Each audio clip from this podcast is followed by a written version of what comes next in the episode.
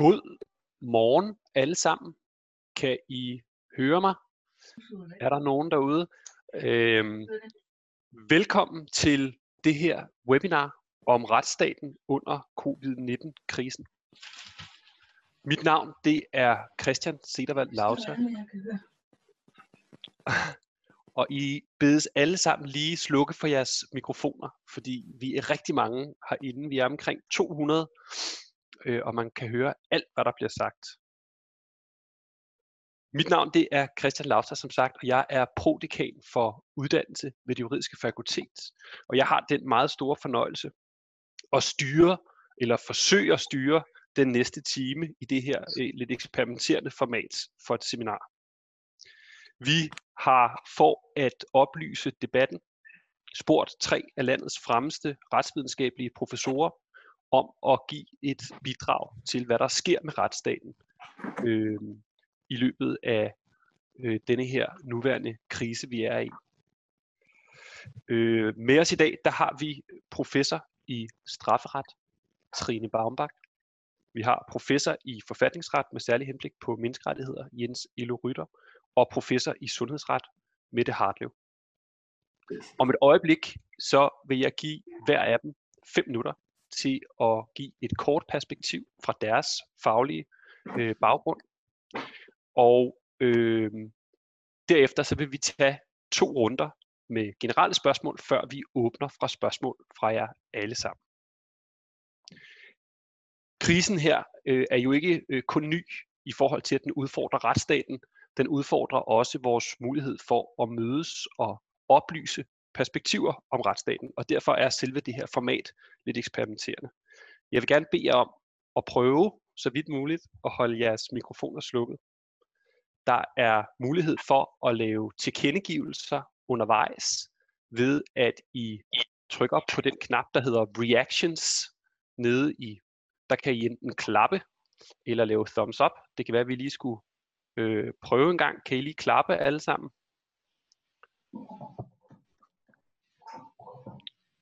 Ej, hvor det kører. Og som I kan se, så er vi rigtig mange. I kan lige vinke til hinanden måske. Mm. Øh, det er dejligt at se jer. Tusind tak, fordi I vil være med. Også fordi vi er så øh, relativt mange, så, øh, så vil jeg gerne bede jer om at, øh, at skrive jeres spørgsmål i videst mulig omfang. Og det gør I, der er en lille, øh, lille funktion nede i panelet, der hedder chat, og der har I mulighed for at skrive, og I kan enten skrive til alle, det vælger I den lille drop-down menu, der er oppe i to, der hedder den everyone, eller til mig, og I må gerne stille spørgsmål enten konkret til de tre, når de holder oplæg, eller efterfølgende til de mere generelle rammesættende spørgsmål. Og så skal jeg nok forsøge at samle op undervejs og stille dem. Hvis I har et spørgsmål, der kræver, at I får ordet, må I også godt tilkendegive det, men jeg tror af hensyn til, at vi er så mange og har så relativt begrænset tid, at vi vil foretrække, at I forsøgt at formulere det på skrift. Vi skal, jeg skal til sidst gøre opmærksom på, at vi optager den her session, øh, og det vil sige, at sessionen også efterfølgende vil være tilgængelig for jer at se, men hvis nogen øh, har problemer med det, så har I jo nu mulighed for øh, ikke at tænde jeres kamera.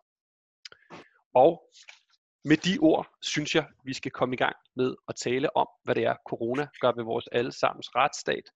Og som den første vil jeg gerne bede Trine om at fortælle os, hvad det gør ved strafretten. Trine, du har fem minutter, og husk, at jeg kan slukke din mikrofon. Ja, det er jo altid dejligt at vide. Ja, øh, goddag øh, og, og tak til alle, som, som vil deltage i dag. Mit navn er, som Christian sagde, Trine Baumbach, og jeg er professor i strafferet. Og, øh, og når man bliver stillet så stort et spørgsmål, altså hvad er de vigtigste retlige perspektiver på det her, øh, og man ser det fra en strafferetlig synsvinkel, øh, så bliver man først nødt til at hæfte sig ved noget faktisk, altså som jo så i virkeligheden ikke er retligt, men noget faktisk.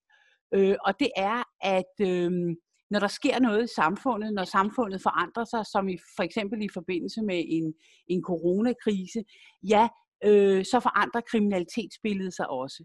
Altså, de kriminelle er i reglen utrolig innovative, og de øh, får hele tiden nye gode idéer.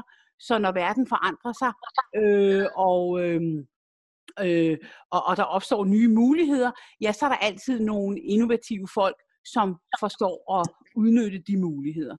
Og jeg plejer at sige, at øh, sådan lidt poetisk måske, at strafferetten har aldrig et lykkeligt øjeblik.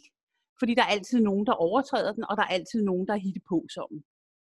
Og det interessante så i, i, i den her konkrete forbindelse øh, med coronakrisen, det er jo så, at når de kriminelle så øh, øh, ændrer kriminalitetsbilledet, øh, og når Folketinget i øvrigt finder på at, at lave forskellige tiltag, som vi skal høre mere om i dag, øh, for at forhindre smitteudbredningen, ja, så følger det næsten per automatik, øh, kan man sige, at Folketinget også udviser en kæmpe villighed til at bruge strafferetten.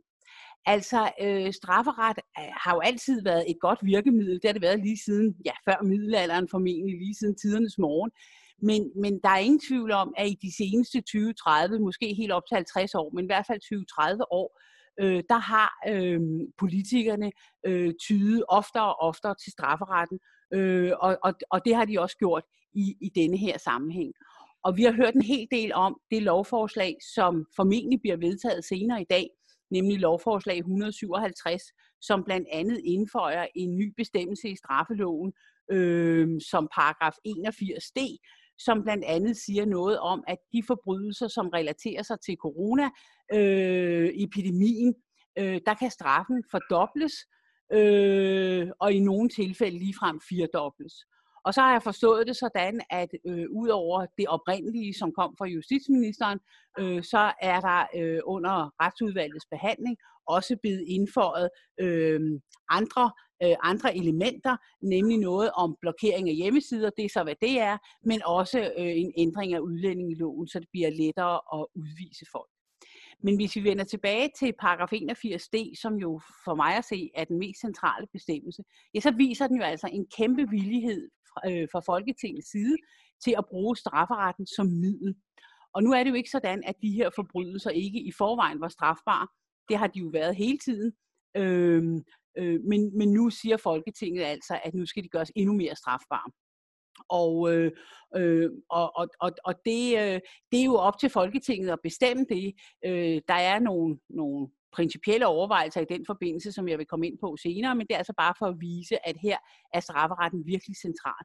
Og så skal man jo ikke glemme, øh, også med de øh, forsamlingsforbud og så videre, der også er kommet, og som umiddelbart ikke har noget med strafferetten at gøre, men som har noget at gøre med frihedsrettighederne, som Jens Engel Rytter vil komme ind på senere. Der skal man jo altså ikke glemme, at hvis man ikke efterkommer politiets påbud, og hvis man ikke gør, som der bliver sagt, så er strafferetten også brugbar her, fordi alle de her overtrædelser, man kan finde på at foretage i den forbindelse, ja, de er også strafbelagt. Så altså de vigtigste retlige perspektiver, øh, set fra en strafferetlig synsvinkel, i de her coronatider, det er altså, at øh, strafferetten er blevet et ekstremt centralt virkemiddel. Det har den altid været, men, men, men den er blevet det endnu mere. Øh, og det giver jo selvfølgelig anledning til nogle overvejelser også om, hvad er det egentlig for et samfund, vi gerne vil have. Tak. Tusind tak, Trine. Øh, hvis jeg nu må stille bare lige et konkret opfølgningsspørgsmål, før vi giver ordet videre til Jens. Det virker på mig som om, at strafferetten måske i særlig grad er blevet holdeplads for enkeltsagspolitik. Altså, øh, vi har så har vi øh, en, en ghetto øh, straffe, strafferetlig øh, bestemmelse, vi har en bestemmelse, der handler om, om bander, vi har en bestemmelse, der handler om terrorisme osv. Øh, er det øh, nyt, eller har strafferetten for så vidt altid været øh, sådan en, en ekstrem politisk genstandsfelt, som måske mindre generelt blev reguleret, men også på enkeltsagsbasis øh, blev udgangspunkt? For? Altså i virkeligheden så stiller du to spørgsmål, ikke? fordi det er klart, at de enkelte straffebestemmelser, øh, de gælder selvfølgelig øh, generelt, men de er jo konkrete i den forstand, som man nu for eksempel, når du nævner terrorisme, altså så skal borgerne jo vide, hvad er det egentlig, jeg ikke må gøre, øh, og hvis jeg gør det alligevel, øh, øh hvornår bliver jeg så dømt for terrorisme. Så, så straffelovgivningen skal jo helst være så konkret som muligt, men du har ret i, at øh, vi har set en tendens, og det er ikke kun i Danmark, vi har set en tendens til, at øh, Folketingets politikere og dermed parlamentarikere over øh, i hvert fald hele Vesteuropa øh, lovgiver mere og mere på baggrund af enkeltsager. Og, og det, det kan man jo altid diskutere, om det er et problem. Altså det er jo Folketingets politikere, som bestemmer, hvad det er for nogle værdier, det danske samfund skal bygge på, og dermed hvordan straffelovgivningen skal se ud. Øh, og hvordan skal de komme på, øh, hvad det er, de mener om forskellige ting, hvis ikke vi må skile til enkeltsager. Så der er egentlig ikke noget øh, forkert i, at man tager udgangspunkt i en enkeltsag. Man skal bare huske, at, øh, at øh, en eventuel lovgivning også får betydning ud over den enkelte sag, og have det perspektiv med. Tusind tak, Trine. Øh, vi øh, går videre til menneskerettighederne, og så samler vi op om et øjeblik. Jeg kan ikke lige, der er nogen, der er i gang med at dele deres skærm her. Jeg skal lige finde ud af, hvad i alverden der sker her. Øh, det var godt. Øh, Jens Rytter. Ja. Er du på? Det var godt. Du får ordet. Værsgo. Ja tak. Ja, tak. Jo, øh, og, og jeg, jeg ser jo på det her mere fra sådan et uh, statsretligt og, og menneskeretligt perspektiv. Og, og jeg synes, det første spørgsmål, jeg stiller mig selv, øh, det er jo, befinder vi os egentlig i en, i en undtagelsestilstand lige nu? Øh, og der kan man jo, synes jeg, sige både ja og nej. Altså man kan, man kan se på, på, på virkeligheden og så sige, den er godt nok blevet lavet om. Øh, og vi ser vores statsminister hver anden dag på tv tale med patos til befolkningen. Øh, folk er sendt hjem, der er vidtgående forsamlingsforbud. Øh, Danmark er lukket ned, så på mange måder minder det jo om en, en undtagelsestilstand. Hvis man ser sådan meget juridisk på det, så er der jo ikke erklæret øh, nødretstilstand i Danmark, eller undtagelsestilstand. Og vi har for så vidt heller ikke i Danmark sådan et, et regelsæt, vi kan sætte i værk, som man har i nogle lande, og så tryk på en knap, der hedder undtagelsestilstand, og så har vi et, et særligt regelsæt, der træder i kraft. Øh, men man kan godt overveje, og det har jeg også selv tænkt over, øh, om, om man alligevel kunne påberåbe sig den møderet, der stadigvæk ligger i vores forfatning, uskreven, og som også ligger i menneskeretskonventionen, hvor man kan påberåbe sig nødret for at fravige nogle almindelige frihedsrettigheder. Og det har man altså hidtil ikke gjort fra, fra dansk side. Der er nogle østeuropæiske lande, der, øhm, der har gjort det, og det fik mig til at overveje, kan man egentlig sige, at der er sådan en rigtig nødretstilstand på grund af corona? Og, og der vil jeg sige, altså der skal som udgangspunkt skal nationens eksistens være truet, samfundsinstitutioner skal være truet, det skal være noget, der berører hele befolkningen, og det vil jeg godt stille spørgsmålstegn ved, om man kan sige. Men det får vi jo se. En vigtigere pointe er måske i virkeligheden, er det overhovedet nødvendigt at fravige frihedsrettighederne i den her situation? Øh, det vil jeg jo udebart sige, nej, det er det faktisk ikke. Fordi øh, de, de frihedsrettigheder, der handler om personlig frihed, forsamlingsfrihed, privatlivsbeskyttelse osv., de tillader alle sammen øh, vidtgående indgreb i det omfang, man kan øh, godtgøre, at, at de indgreb har været nødvendige og proportionale. Så der er allerede inden for de almindelige regler øh, vidtgående spilrum. Og det vil så være min anden pointe, det vil være så at sige, hvordan skal vi så vurdere de tiltag, der er taget over for corona? Er de egentlig øh, i overensstemmelse med menneskerettighederne? Det er selvfølgelig et meget, meget stort spørgsmål, som jeg ikke kan øh, redegøre udtømmende for her på to minutter. Men jeg vil sige, det der er meget vigtigt at pointere, det er, øh, jeg mener, vi har hørt statsministeren sige, at vi skal gøre alt, hvad der står i vores magt for at bremse øh, spredningen af den her smitte. Det er sådan set ikke helt dækkende, mener jeg, fra et menneskeretligt perspektiv. Vi kan ikke gøre alt for at bekæmpe øh, corona. Det kunne vi måske nok, hvis det her det var en Ebola, som slog øh, alle, der bliver smittet ihjel. Øh, men man er nødt til at kigge på, hvad det er for en, en karakter, truslen har. Og når det er sådan en, øh, en virus som, som corona, som godt nok slår nogen ihjel, men som i øvrigt øh, også kan sammenlignes med en alvorlig influenza eller sådan noget, så, øh, så er man nødt til også at afveje det over for hensynet til øh, folks frihedsrettigheder. Øh, og, øh, og eksempelvis kan man så også se i den lovgivning, der er vedtaget, at der har regeringen jo med god hjælp fra Folketinget faktisk været inde og afveje at sige, når vi taler forsamlingsforbud, så siger vi, vi undtager politiske møder og andre øh, meningsbefordrende forsamlinger. Når vi taler om øh, forbud mod at samles, så tager vi hensyn til privatlivet og siger, at det skal ikke være øh, med nærmeste pårørende. Øh, og, når vi, øh, og så tager vi også at respektere for eksempel, at folk kan holde private sammenkomster stadigvæk. Og, og, og det er jo et udtryk for, at man, øh, at man afvejer over for frihedsrettighederne. Fordi hvis man bare tænkte øh, at undgå smittespredning, så skulle man jo bare rulle fuldt ud. Og min sidste pointe i forhold til den afvejning, det vil være, og det er jo gudskelov endnu ikke blevet aktuelt i Danmark, øhm, håber heller ikke, det kommer, men det er det egentlige udgangsforbud, som for mig at sige er et kvantespring, rent frihedsretligt, i forhold til de øh, restriktioner, vi hidtil har set. Jeg tror, der kommer til at blive en diskussion på den anden side af den her pandemi, om et udgangsforbud, hvor man reelt mere eller mindre frihedsberøver en hel befolkning i eget hjem, om det er et proportionalt øh, indgreb for, for at imødegå den her corona. det var lige det, jeg vil sige nu. Tusind tak, Jens. Jeg tror, vi kommer øh, tilbage til spørgsmålet om, hvorvidt at frihedsrettighederne kunne tænkes overtrådt, og i hvilke tilfælde.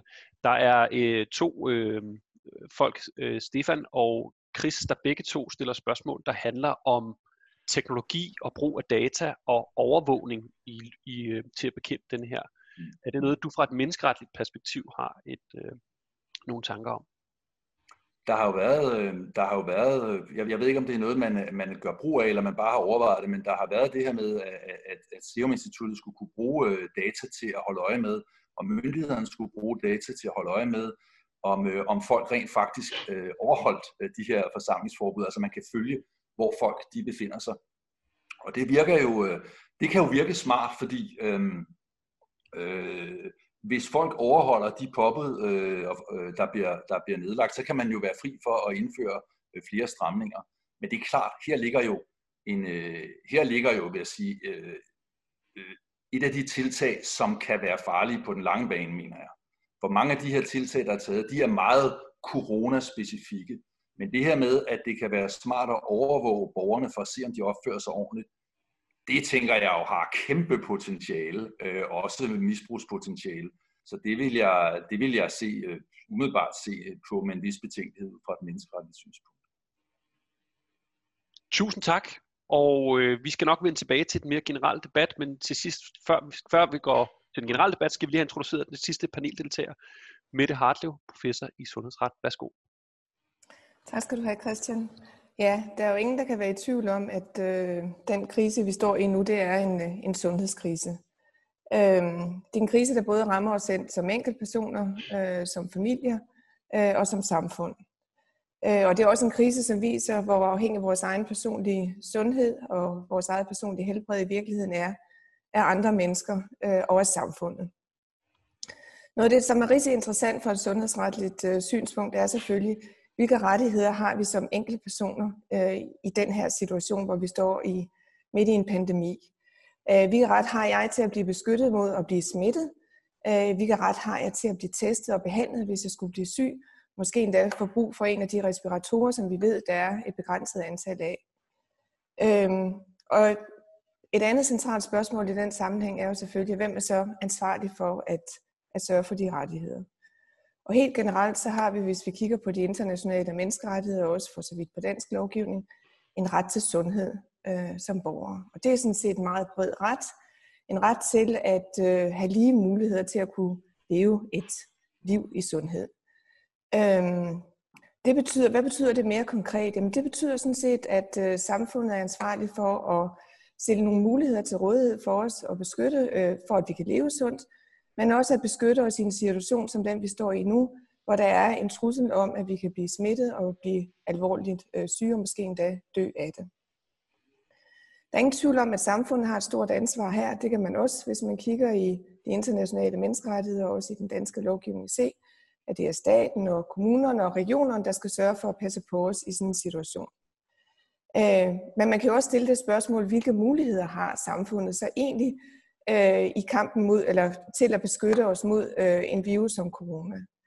Ja, man kan jo informere os, og jeg tror, der er ingen her, som øh, ikke ved, at vi nu skal til at vaske hænder mere, end vi gjorde før, og skal holde øh, afstand.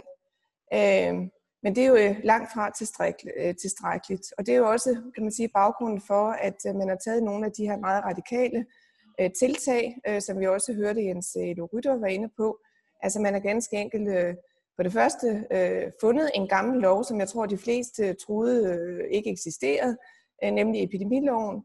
Og så har man fået den opdateret med lynets hast, med nogle hastelovgivninger, øh, hvor man har fået ændret øh, loven sådan, at øh, man nu har fået overført en, en masse kompetencer, øh, centraliseret en masse kompetencer hos sundhedsministeren, som har en række beføjelser. Nogle af dem er sådan set ikke nye, fordi det er jo nogen, der allerede fulgte af den gamle lov, men de er blevet strammet op og moderniseret i den her, øh, i den her sammenhæng. Formålet med de her meget radikale beføjelser er jo at beskytte vores allesammens ret til sundhed. Altså det er et af de midler, som samfundet kan tage i brug for at sikre, at øh, så få som muligt bliver, øh, bliver smittet og bliver alvorligt syge. Og selvfølgelig især de, de, de svageste og de mest øh, udsatte. Og som Jens Elo var inde på, så er det klart, at der må man hele tiden afbalancere, hvorvidt indgrebet er proportionalt i forhold til det, som man gerne vil beskytte. Så det er et aspekt af retten til sundhed beskyttelsen. Det andet aspekt, som jeg også lige kort vil nævne, det er jo, hvilke rettigheder har vi til at, i forhold til at blive undersøgt for corona og blive behandlet. Og øh, der har været rigtig meget snak om, at der ikke var mulighed for alle, der gerne ville testes og få en test. Nu hørte jeg lige her til morgen, at nu åbner Sundhedsstyrelsen op for at selv også, øh, eller dem, der har lette symptomer, også har mulighed for at blive testet. Øh, men alt det handler jo grundlæggende om prioritering af begrænsede ressourcer. Det er ikke noget nyt i sundhedsvæsenet, at man må prioritere. Men i den her situation kommer den der prioritering måske alligevel til at se lidt anderledes ud. Et er i forhold til den testkapacitet, der er. Der må man gå frem efter de almindelige, også juridisk funderede principper for prioritering, nemlig at der skal være et sagligt grundlag for den måde, man prioriterer på, og det vil i den her sammenhæng sige et sundhedsfagligt, sagligt grundlag. Man prioriterer dem, hvor det giver mest mening først. Øhm, det kan man se reflekteret i den liste, som Sundhedsstyrelsen har lavet over, hvordan man prioriterer patienter til, til tester, som man nu åbner mere og mere op for i takt med, at man får mere kapacitet. Det, der jo virkelig er øh, det scenarie, som man rigtig gerne vil undgå, det er den situation, hvor man i sundhedsvæsenet skal stå og prioritere de patienter, der skal have adgang til en af de få respiratorer, der er tilbage. Øh, fordi i den situation vil sundhedspersonale blive stillet over for nogle fuldstændig umenneskelige øh, prioriteringssituationer, hvor de skal vælge mellem patienter, der ligger foran dem. Hvem skal leve, og hvem skal dø? Og jeg vil sige så meget, at de principper, vi normalt går frem efter der, er faktisk ret svære at anvende i den situation. Fordi skal man vælge den, der har det mest akutte behov for at komme i en respirator lige her nu, eller skal man vælge den, der på længere sigt vil have de største chancer for at overleve ved at få adgang til den respirator. Så de indgreb, som man har foretaget indtil videre, som man har mulighed for at, øh, og yderligere indgreb, man har mulighed for at aktivere med øh, de lovhjemler, man har fået, har jo, som man kan sige, som, blandt andet som formål at sikre, at ingen skal komme til at stå i den øh, prioriteringssituation. Det sidste, jeg lige vil nævne, og det kan vi måske få mulighed for at komme tilbage til, det er jo, at folk fejler også andet end corona, og kan blive syge af andet end corona, og også har en ret til at få adgang til sundhedsvæsenet, hvis de er syge af andre ting. Og det er måske sådan lidt et overset aspekt i den her øh, diskussion, at, øh, at i sådan en krisesituation her, der kan folk pludselig blive bekymret for at gå til læge, øh, for at skrække for at blive smittet. Det kan være besvært, øh, besværligt for dem at få adgang til den medicin, de normalt skal have adgang til på apoteket osv. Så det er jo ikke sådan, at andre sygdomme holder op med at eksistere, andre behandlingsbehov holder op med at eksistere, og dem skal man selvfølgelig stadigvæk have fokus på. Og jeg tror, det var det, jeg ville sige lige til indledning, og så glæder jeg mig til diskussionen. Tusind tak, Mette. Måske et øh, hurtigt spørgsmål. Siger sundhedsret noget om, hvordan man skal prioritere imellem forskellige rette til sundhed, hvis man skal tale om det. Altså behandlingsgarantien er suspenderet. Øhm, man er jo allerede i gang med at triagere, forstået på den måde, at der er visse øh, operationer, man fjerner helt eller øh, udskyder på ubestemt tid, for at have kapaciteten til at håndtere det her. Hvordan håndterer man fra et sundhedsretligt perspektiv de her afbalanceringer imellem folks forskellige sundhed? Altså jeg tror, det princip, som ligesom er det helt overordnede prioriteringsprincip, både når man står i den her konkrete situation med to patienter, men også når man skal prioritere ressourcerne i forhold til øh, forskellige typer af sygdomme, det er jo, man kan sige, også retten til livet. Altså, hvor er der et akut behandlingsbehov, som handler om folk, som står i risiko for at dø her og nu, som kommer ind på en, en skadestue, der er der helt klart en forpligtelse til at gøre, hvad man kan for at, at redde liv. Men det betyder jo også, at man i den situation, hvor man suspenderer behandlingsfristerne, øh, er nødt til at kigge på, at der er stadigvæk nogle kræftpatienter, som har behov for at komme hurtigt i behandling, hvis de skal overleve deres kræftsygdom. Og de skal selvfølgelig stadigvæk prioriteres højt.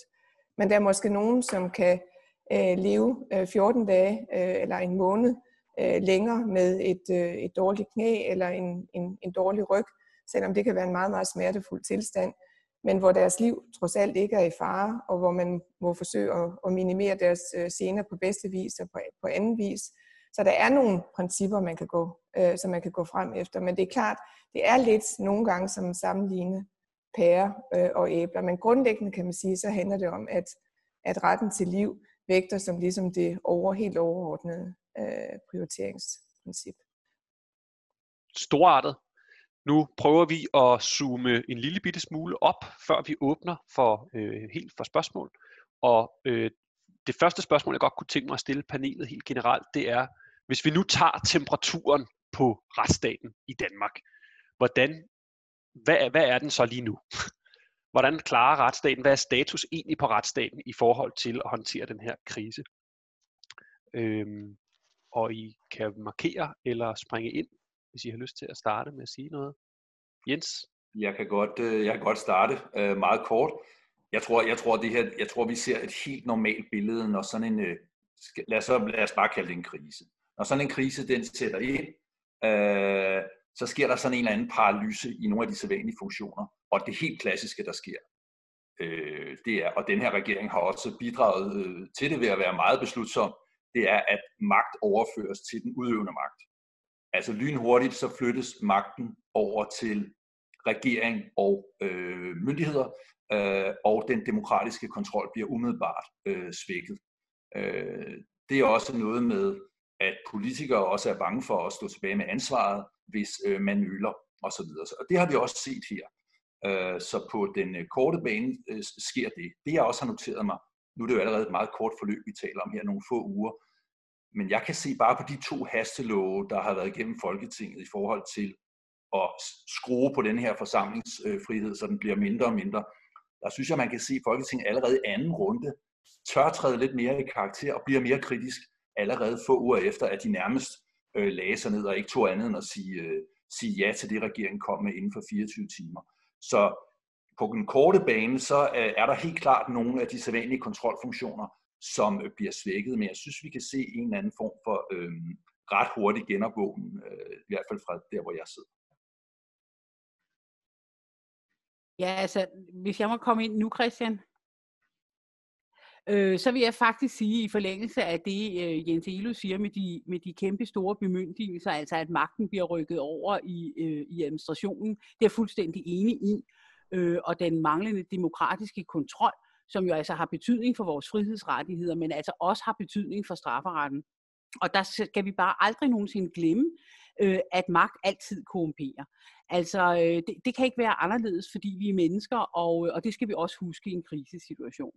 Men hvis jeg skal kigge på det fra et rent strafferetligt synsvinkel, øh, så vil jeg sige, at man skal altid passe på med at råbe, ulven kommer. Altså man skal altid passe på med at sige, at øh, retsstaten øh, og det, og det hele går kører ned ad bakke, og det natmørke hav, det skal man altid passe på.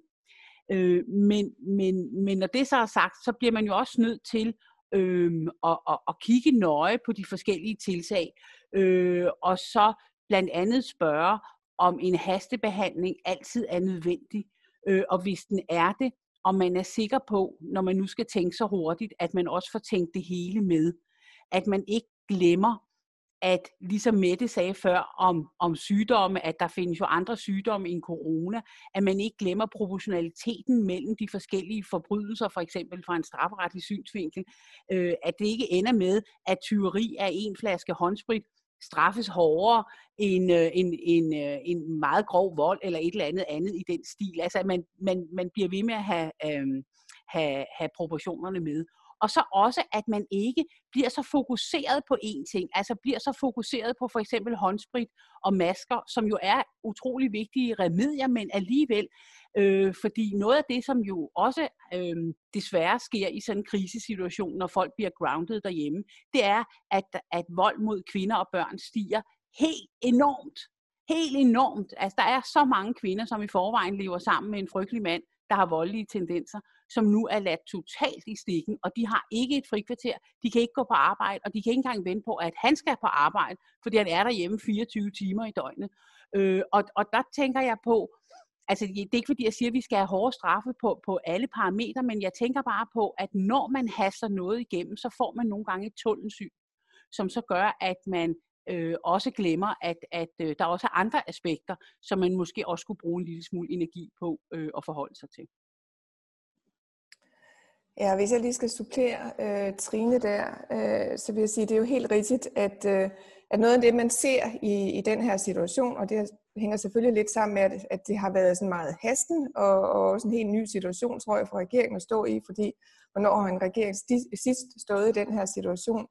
Men det handler jo meget om, øh, at være opmærksom på, at det er jo ikke kun frihedsrettighederne, man krænker, fordi det har der jo været opmærksomhed på.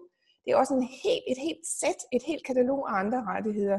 Trine nævner det meget vigtigt med øh, de børn og kvinder, som er, er spærret inde, kan man sige, i de familier, som, øh, som, er en, som kan være en belastning for dem. Og det gælder jo ikke kun de situationer, hvor øh, der er tale om vold i familien. Det er jo også bare almindelige dysfunktionelle familier. Jeg lige vil sige, helt almindelige børnefamilier kan godt blive desperate nu om dagen. Men det handler jo også om, om øh, fundamentalt om børns ret til, til uddannelse, som jo også er en, en menneskeret, ikke? og muligheden for at, øh, at øh, få, ja, have mulighed for at forsørge sig selv osv. Så, videre. så der er jo en række andre rettigheder, som også er i spil, og som man ikke rigtig kan se har været inde i den her, i den her afvejning, øh, men som langsomt begynder at, at, at optræde i debatten. Det er det ene aspekt, og det andet aspekt, som jeg selv synes er rigtig interessant, det er jo, hvordan man ligesom afbalancerer øh, ekspertviden i forhold til politisk handling i den her, i den her situation. Øh, fordi det er jo klart, når man skal gribe ind i frihedsrettighederne, så skal det jo ske på et legitimt grundlag, og et af de legitime grundlag er hensynet til folkesundheden. Men der er man jo også nødt til at vide noget, eller kende til, hvad de, som ved noget om folkesundhed og smittespredning, og ved noget om vigtigheden af at prioritere mellem corona og andre sygdomme, at de får en stemme og bliver hørt i den her, øh, i, den her debat. Øh, og der har der også allerede været lidt diskussion om, hvorvidt at øh, Sundhedsstyrelsens øh, indspil bliver sådan en lille smule undertrykt, også i forhold til de politiske diskussioner, der har været om hastelovene. Og der er sikkert, altså der er nok et ret stort manøvrerum for politikerne i sådan en krisesituation. Men jeg synes alligevel, det er et aspekt, som det er værd at være opmærksom på, og en læring, man kan drage af den her situation med henblik på fremtiden. Fuldstændig enig, og det kan vi måske komme tilbage til om et øjeblik, men først vil jeg lige øh, hente opmærksomheden på et spørgsmål, Jakob har stillet herude. Han spørger, øh, det er jo rigtigt nok, at nogle frihedsrettigheder har en, et meget stort handlerum, men kan det virkelig være rigtigt, at øh, for eksempel forsamlingsfrihed, som jo er relativt håndfast formuleret i grundloven, og måske også andre rettigheder, ikke er krænket i den her situation? Det virker som om I alle sammen på den ene eller den anden måde mener, at der faktisk ikke på nuværende tidspunkt ligger nogle krænkelser af grundlov eller internationale menneskerettigheder, men afvejninger.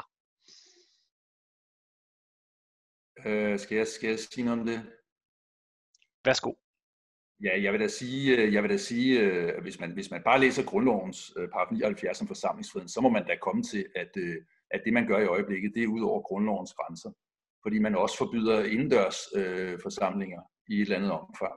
Øhm, men der er antagelsen så, øh, altså normalt er vi jo meget ordlydsnære, når vi fortolker i Danmark, men øh, vi er også pragmatikere, og så er antagelsen altså her også i praksis, at ah, men man kan også godt, øh, man kan også godt pille ved forsamlingsfriheden i forhold til indendørs, og også tilfælde, hvor der ikke er den her fare for den offentlige fred.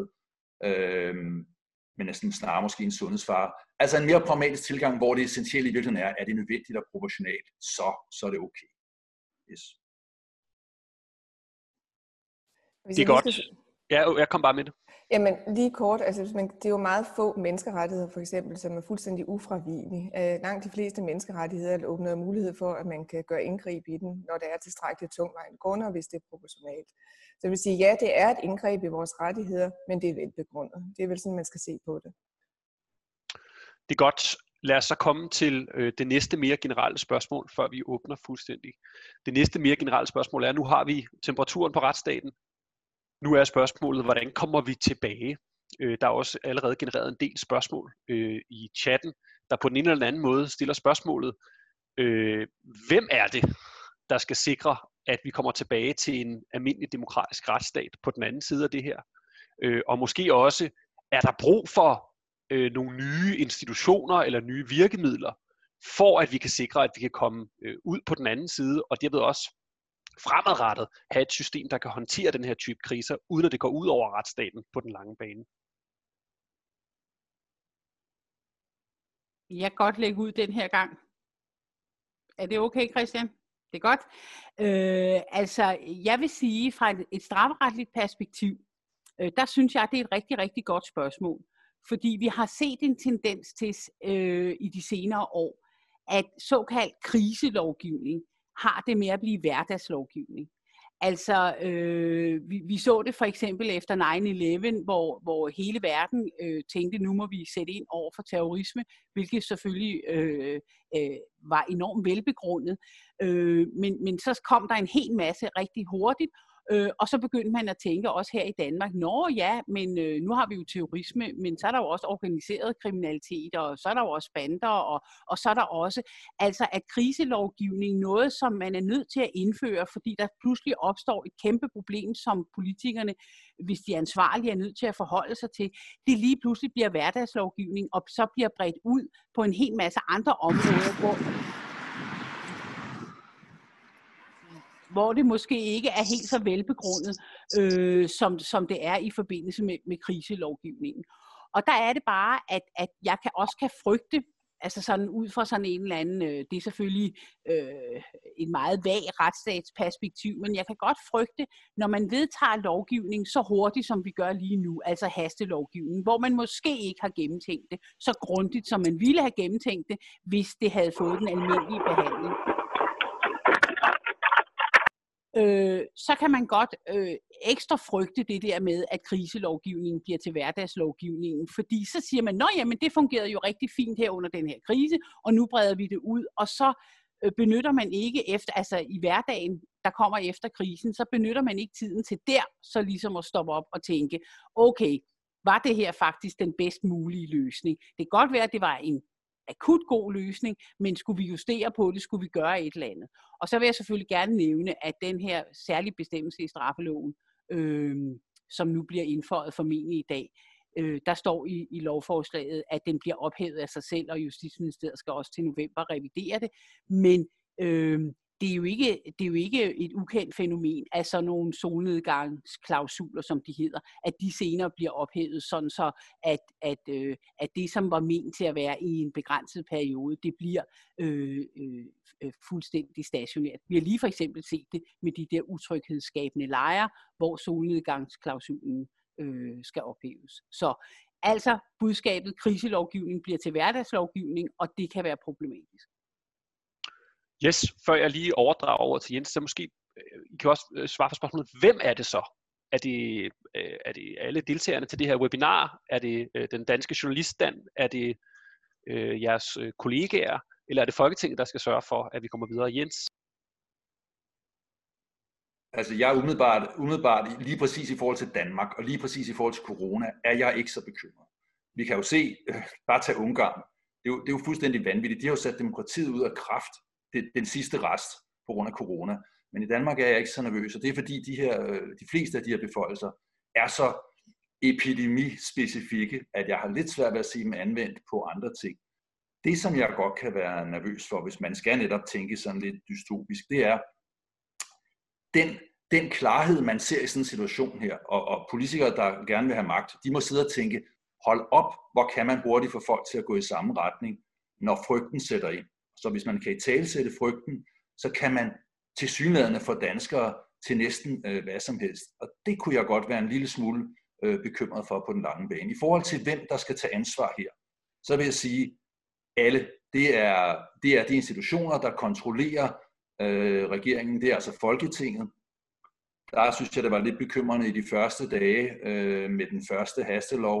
Der var der kritik, også i forhold til noget, det Mette taler om, i forhold til, lyttede man nok til Sundhedsstyrelsen men der var ikke mange politikere fra oppositionen, der var villige til at gå ud og sige det øh, til citat. Det synes jeg er lidt bekymrende.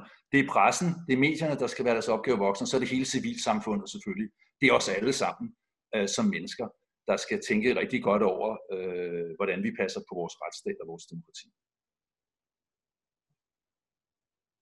Det er godt. Mette, vil du Ja, hvis jeg lige øh, kort skal øh, supplere, fordi øh, Trine og Jens Elo har været inde på, på flere ting, blandt andet også på solnedgangsklausulen, som jo også er indføjet i epidemiloven, hvor, hvor, hvor øh, mange af de her bestemmelser automatisk ophæves øh, den 31. marts næste år.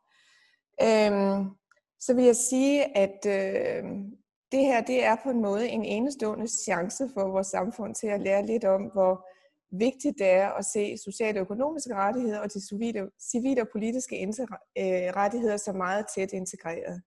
Jeg synes, der har været en, øh, en markant mangel på opmærksomhed på de andre sociale og økonomiske rettigheder, som også lider under den her krisesituation. For eksempel børns ret til uddannelse.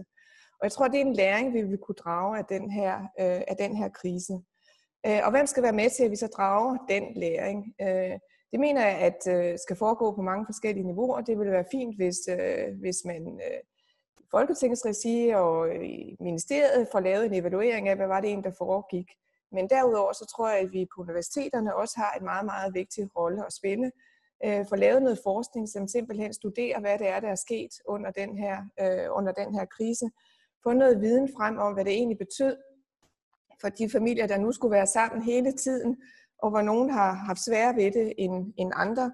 Finde ud af, hvad betyder det for øh, børns øh, undervisning, for undervisningen på universiteter, hvad kommer det til at betyde so, øh, socialt og økonomisk for de mange små virksomheder, som har meget svært ved at overleve osv. Sådan at vi får et, et samlet billede af, hvad sådan en nødretslignende situation øh, kan betyde for os, og så vi drager en læring af det, som vi vil kunne bruge, hvis det kommer til at ske igen. Det er godt.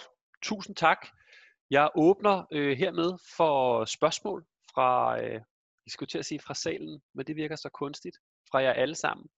Øh, hvis I vil stille et spørgsmål, så kan I skrive det over i øh, feltet herovre.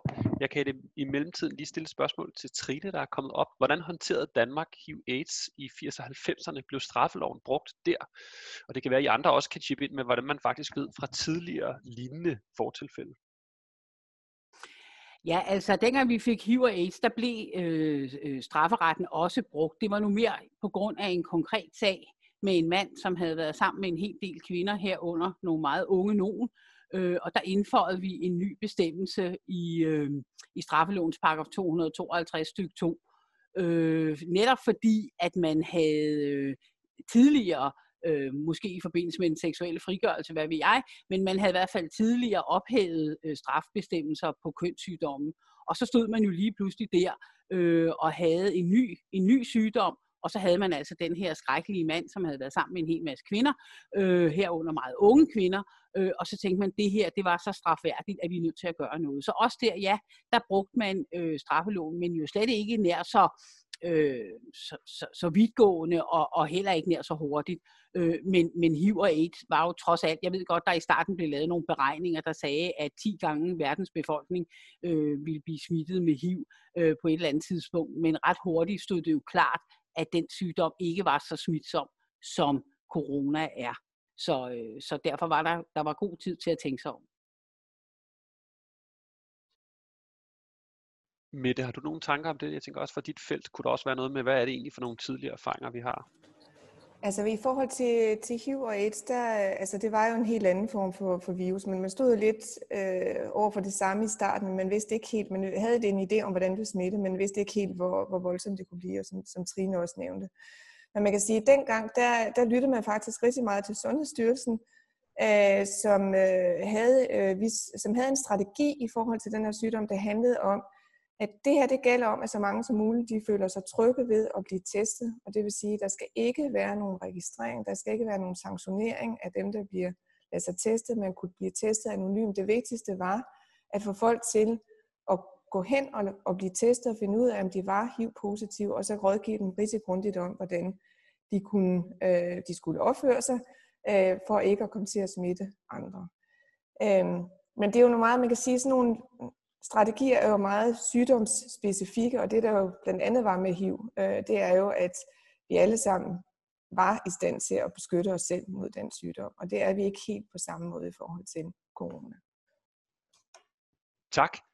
Øh, Lisbeth Kristoffersen spørger meget klogeligt, øh, hvorfor i alverden er de her solnedgangsklausuler egentlig et år? Altså hvorfor er de ikke til for eksempel september? Øh, er de ikke for lange? Hvis nu vi skal tage alvorligt, hvad det er, I siger, at det er drevet af en konkret nødvendighed lige nu?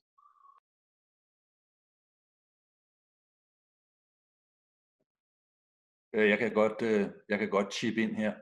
Det har jo også været en, det har i hvert fald været en politisk diskussion, hvor lange de der solnedgangsklausuler skulle være. Øh, man kan selvfølgelig sige, at der er jo en forestilling om, at corona kommer tilbage i, i et andet hug en gang til efteråret. Det kunne måske være øh, en begrundelse for at have den på et år. men, men, men det er da rigtigt, at øh, et år umiddelbart virker længe i forhold til det, der er prognosen for, hvor, hvor, hvor lang den her bølge bliver, altså nogle måneder endnu. Så jo, jeg synes da også, at et år er længe umiddelbart. Øh, hvis jeg må supplere med det, altså, øh, jeg ved ikke, om jeg måske helt synes, at et år er så længe. Altså, nu, nu er der jo kommet, øh, og som den, i den lov, som formentlig bliver vedtaget i dag, øh, en bestemmelse ind om, at øh, Justitsministeriet faktisk selv skal lave en revision i, i, i november. Men jeg tror, at øh, dels øh, så, så har man det der med, at, det, at der kommer nok flere bølger af den her virus, og så vil, vil, vil man være sikker på at få det hele med. Og dels så tror jeg også ud fra sådan en mere pragmatisk øh, strafferetlig øh, øh, retsprincipstankegang, øh, så er det altid uheldigt, hvis der er for mange, der bliver dømt øh, efter en lov, som nu er ophævet. Også selvom at ophævelsen er strafskylden uvedkommende. Altså øh, forstået på den måde, at jeg tror også gerne, man vil sikre sig, at, øh, man vil også gerne sikre sig, at, at øh, når vi så får sagerne ind fra domstolen, når domstolene begynder at fungere igen, og vi får sager ind fra domstolen, at loven så stadigvæk er, er i kraft øh, og ikke allerede ophævet. Det, det, det er på en måde en uskik. Så jeg tror, der er også den pra- pragmatiske øh, begrundelse for det. Tak. Vil du også sige noget med det? Ja, jeg kan lige sige kort, at, øh, at øh, ja, det er rigtigt. Når man kigger på epidemiloven, så er de beføjelser, som ministeriet har til at iværksætte forskellige ting, de gælder så frem til 31. marts. Men man kan faktisk se, hvis man kigger på det hav af bekendtgørelser, der så er udstedt med hjemmel i epidemiloven, og som omfatter forskellige begrænsninger i forhold til besøg på plejehjem osv., osv., de har en anden umiddelbar udløbsdato, altså typisk omkring 1. juli 2020. Den hjemmel, man så har til at forlænge det, at den er selvfølgelig stadigvæk til stede og løber frem til næste år. Ikke? Men det vil sige, at man har faktisk tænkt nogle kortere tidsperioder ind i forhold til de mere, den konkrete udmyndning af, af de her hjemler. Tak. Øh, Birte spørger øh, til øh, luftforurening, men det har jo også generelt været en debat omkring klimaforandringer eller andre ting. Er der noget, vi kan lære øh, rent sådan retsligt fra denne her krise, som kan overføres til for eksempel spørgsmålet om bekæmpelse af luftforurening eller bekæmpelse af ekstreme klimaforandringer? Jeg kan godt sige noget, men øh, det, det bliver meget generelt, det jeg kan sige. Øh, jeg synes jo i hvert fald, man kan sige, som jeg også var inde på før, man kan, man kan faktisk godt få i hvert fald danskerne til at øh, opføre sig utrolig hensigtsmæssigt i forhold til det, man gerne vil have dem til øh, og, med forskellige styringsredskaber. Og det kan man måske også bruge, øh, når den her pandemi har lagt sig i forhold til at bekæmpe øh, klimaforandringer. Men det er selvfølgelig et politisk spørgsmål, om man ønsker at udvise samme handlekraft i forhold til klimaforandringerne. Øh, jeg kan også lige supplere. Altså det, der er virkelig interessant her, det øh, synes jeg, det er jo øh, netop prioritering af ressourcerne og prioritering af det, som man synes er vigtigt. I det øjeblik, det handler om et liv her og nu, altså hvor der er en konkret livsfare, man kan se alle de døende patienter i Norditalien osv., øh, så er man parat til at, at gribe ind. Øh, men luftforurening koster jo rigtig mange liv øh, på års basis, også måske flere, end der dør af, af, af corona. De, de kan så drage nytte af den her situation, hvor der ikke er så meget luftforurening. Men det siger jo et eller andet om, hvor meget den her akut, den akutte livsfare i virkeligheden har betydning for den måde, vi prioriterer vores ressourcer på. Og det kunne måske også være sådan et ret interessant tema at diskutere, fordi det, var også, det kunne måske også være med til at bringe klimadagsordenen mere frem, på, øh, mere frem i vores debat og øh, demonstrere nødvendigheden af den. Øh, det er i hvert fald et, øh, en mulighed, som man kunne øh, udforske. Tak. Øh, Katrine spørger, øh, nu snakker vi meget om strafferetten, men hvad med øh, strafprocessen, og måske særligt, øh, hvis vi kigger på forholdene i for eksempel arresthuse, som er meget voldsomt ændret for tiden. Øh, der er øh, begrænsninger i besøg, der er relativt få gårdture. Altså kunne man forestille sig, at, øh, at den situation, som den her sundhedssituation skaber for for eksempel fængsler og arresthuse, kan i sig selv være menneskerettighedskrænkelser. Jeg tænker, at det er måske mest af Trine og Jens men hvis Mette? Ja, hvis, hvis jeg må starte, øh, så vil jeg sige, at øh, at der er ingen tvivl om, at der også kan opstå nogle problemer i forhold til afsoningsforhold, og det vil mest være i forhold til artikel 3, altså om, øh, om umenneskelig eller nedværdigende behandling og straf. Øh, men igen, øh, den, øh, altså, der, den er heller ikke en absolut rettighed i den forstand, at øh, for det første, så fremgår det ikke nogen steder, heller ikke af artikel 3, hvor mange besøg man har ret til, hvor tit man kan komme på gårdtur osv. Det vil altid være en konkret vurdering. Og der er det jo klart, at der vil det jo også fra menneskerettighedsdomstolens side, hvis en sag skulle blive indbragt, indgå i deres vurdering, hvad var begrundelsen for, at man øh, stoppede med besøg? Hvad var begrundelsen for, at man var nødt til at begrænse gårdture? Øh, og så længe man gør det savligt, så længe der er en, en sundhedsfaglig begrundelse for det, øh, så, så tror jeg ikke, at, at der er noget at komme efter. Men det ændrer jo ikke på, at det er frygtelig synd for de mennesker, som i forvejen er frihedsberøvet, og i forvejen er afskåret øh, fra øh, at være sammen med deres familie til daglig, hvis de nu heller ikke kan få et besøg. Øh, og, og der i forlængelse af det, vi talte om tidligere med vold mod kvinder og børn, der kan man jo også sige igen, de stakkels børn, øh, som har en forældre, det er typisk en far, men det kunne også være en mor, som er inde og sidde, og som nu også bliver afskåret fra at se den her far igennem lang tid. Men igen, så længe det er savligt, øh, så, øh, så, så tror jeg desværre ikke, der er noget at komme efter. Altså jeg vil også tilføje, at i virkeligheden kan der være en forpligtelse for myndighederne til at, at iværksætte foranstaltninger. Altså der er flere domme fra den europæiske menneskerettighedsdomstol, som kritiserer, at man ikke har passet godt nok på fanger. For eksempel fanger, der var selvmordstruede, eller fanger, der havde behov for behandling og ikke kunne få adgang øh, til den. Så lige præcis når der er tale om folk, der er i statens varetægt, og som ikke har mulighed for at gå andre steder hen og beskytte sig selv mod at blive smittet, er det selvfølgelig ekstremt vigtigt, at man øh, sørger for, at de er ordentligt beskyttet under de forhold, hvor de nu lever. Klart, det skal stadigvæk være proportionalt afvejs i forhold til de andre rettigheder, de har, og det er også, Øh, som der er en, der peger på i, i kommentarblokken, at man kan altså også blive syg af at være isoleret øh, derhjemme, eller på et plejehjem, eller i et, et fængsel, og det skal selvfølgelig også spille ind. Jens, vil du have en kommentar ind til det her, eller skal vi videre? Nej. Øh, Jesper spørger øh, omkring de her udvisningsregler i relation til coronarelateret kriminalitet, som øh, jeg forstår er blevet en del af det lovforslag, der måske bliver vedtaget i dag. Trine, måske du øh, har det seneste fra den front. Ja, nu har jeg desværre ikke adgang til nogen printer, så jeg har ikke printet det ud, så det ligger ikke her på bordet ved siden af mig. Men sådan som jeg lige husker det, øh, så er det øh, en udvisningsregel, der siger, at hvis man bliver idømt en, friheds, altså en frihedsstraf øh, på, på grund af en corona-relateret forbrydelse, øh, så kan man blive udvist. Øh, og det, øh, ja, det er jo et retspolitisk spørgsmål, men, men det er jo så øh, vidtgående i forhold til og en udvidelse af udvisningsmulighederne i forhold til det, der er gældende ret allerede i dag.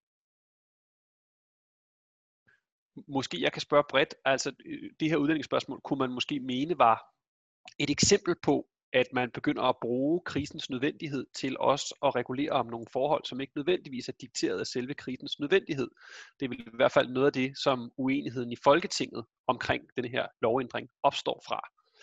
Altså et, at det en tendens, I ser, og virker det bekymrende i forhold til den debat, vi har generelt om retsstatens temperatur, øh, og, øh, og to, er det rigtigt, eller er der faktisk måske en nødvendighed, der knytter an til det her konkrete tiltag, som vi, bare ikke, øh, som vi ikke har fået frem i debatten? Jeg kan godt, øh, jeg kan godt lige sige noget, ikke om det strafferetlige selvfølgelig, men man kan sige, øh, man kan diskutere hele, som Trine var inde på, man kan diskutere hele rimeligheden i, at det pludselig skal være så utrolig strafbart, og lige præcis at stjæle håndsprit. Men, men, men i forhold til udvisningsreglerne, så er det vel logisk nok, at, at, at de følger med det strafferetlige, så, så det man anser for meget øh, strafværdigt, det vil så også kunne føre til udvisning. Selvfølgelig stadigvæk inden for de menneskeretlige begrænsninger, der ligger på at kunne at udvise folk. Ikke? At der er, der er selvfølgelig nogle klare begrænsninger der. Okay, så din læsning det er, at øh, det er, en, det er politik, vi snakker om her. Det følger det, at det er strafværdigt grundlæggende set, og det er det, der er det grundlæggende spørgsmål her, og ikke det mere retspolitiske spørgsmål, om man sniger andre dagsordner med ind. Jamen, jeg tror, at øh, vi har udtømt øh, spørgelysten, så... Øh, nej, det gjorde vi i hvert fald ikke. Øh, der blev, der blev, øh, jeg prøvede, øh, Jens Christian, at snige de spørgsmål ind tidligere, men lad os bare prøve det. Øh, I dag øh, er der en række professorer i Berlinske, øh, jeg ved ikke om I har set, som øh, peger på, at demokratiet har et alvorligt problem, som handler om, at man i højere og højere grad lovgiver via bekendtgørelser. Øh, den er skrevet af øh, fire kollegaer. Øh, og at det måske er en generel tendens, vi ser, at den nuværende regering sådan set er meget interesseret i at skubbe magten væk fra Folketinget og over på sine fagministre. Det vil sige, at krisen her ikke er noget, vi skal se som ekstraordinært, men måske snarere som emblematisk for en generel retsstatsudvikling. Øh, øh ser I den tendens, og øh, det konkrete spørgsmål er, om for eksempel en forfatningsdomstol ville kunne løse problemet? Øh, ja, jeg kan måske starte her. Øh, jeg, jeg tror, jeg vil undlade at sige noget, om jeg kan se nogen tendens, fordi det har jeg simpelthen ikke overblik over her øh, i min stue øh, tilbage til 1990. Jeg vil, jeg vil gerne forholde mig til, til det, der er sket med, med coronaen. Mette var også inde på det. Øh, der er ikke nogen tvivl om, at denne her regering har, har været meget villig til at sige, vi tager, vi vil gerne have nogle mere vidtgående beføjelser fra Folketinget, end der egentlig er sundhedsmæssig anbefaling for.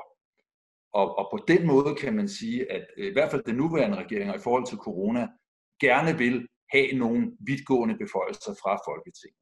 Og i forhold til corona handler det jo også om, at det skal gå hurtigt.